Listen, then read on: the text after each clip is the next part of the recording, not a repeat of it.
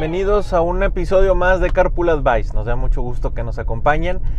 El día de hoy traemos un tema relacionado a los noviazgos.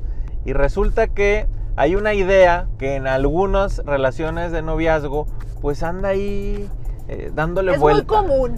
Pues, Nosotros que, que- que tenemos parejas de novios que a veces nos solicitan un acompañamiento previo a casarse, a tomar esta decisión, al matrimonio, eh, trabajamos, hacemos diferentes dinámicas con ellos y, y- y vamos eh, teniendo ahí una dinámica muy padre que les permite conocerse de una manera mejor, ¿no? Y sentirse mucho más listos y preparados para, para este paso tan importante que van a dar. Y algo que surge generalmente eh, dentro de estas dinámicas y actividades que vamos poniendo por ahí es que hay una idea muy ingenua de, eh, no, cuando nos casemos, yo lo voy a cambiar o yo la voy a cambiar. Esta cosa de él o de ella no me encanta tanto, pero yo lo voy a cambiar o la voy a cambiar. O también existe el nunca va a cambiar, siempre va a ser igual, va a ser igual de detallista, igual de cariñoso, va a ser igual de atenta, eh, siempre eh, va a tener esta disposición para estarme escuchando, eh, le encanta escuchar lo que yo digo y nunca va a cambiar y eternamente nuestra relación de matrimonio, una vez que nos casemos, va a ser igual que como éramos en el noviazgo. Y la realidad es que no puedes estar con una expectativa, aunque si bien es cierto que todas las personas podemos cambiar, no puedes basar tu relación de noviazgo con la ilusión o con la esperanza de que cambie eso que no te agrada de tu novio o de tu novia. ¿Por qué? Porque ¿qué va a pasar si no? ¿Qué, qué pasa si no?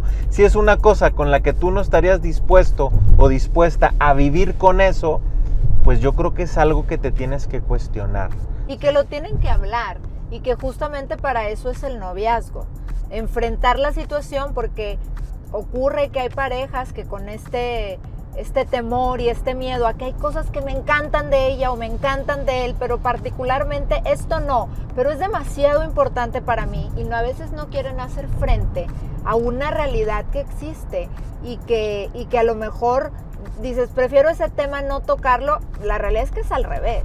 Aquí es el momento cuando hay que tocarlo, hay que entender qué hay detrás de esta circunstancia y realmente conversar y tener esta apertura para ser totalmente honestos, porque si, si es algo fundamental para ti, eh, eh, para tu relación de matrimonio y para tu vida, pues ahí es el momento en donde, en donde se debe conversar antes de tomar la decisión y no después, eh, como luego llegan parejas en la parte terapéutica y dicen, es que yo me casé con la ilusión y yo me casé pensando que no, que eso no era cierto y que en algún momento yo iba a poder eh, hacer el, el- el milagro y la magia y el cambio, ¿verdad? Y, y pues las cosas así no son, ¿no? De entrada. Casos típicos, digo ya, ya, ya para ir cerrando, pero Ay. si tú tienes el caso de que, por ejemplo, toma y no te agrada, es, tiene una facilidad para ser a lo mejor coqueta o coqueto con otras personas y eso no te agrada. O no comparte tu- tus creencias religiosas y para ti es importante que, lo, que te acompañe o que sea parte. Digo, estoy dando algunos ejemplos muy generales, hay de todo tipo, pero no creas que si eso está ocurriendo ahorita, al rato se le va a quitar. Híjole, puede ser que pase, pero es un volado.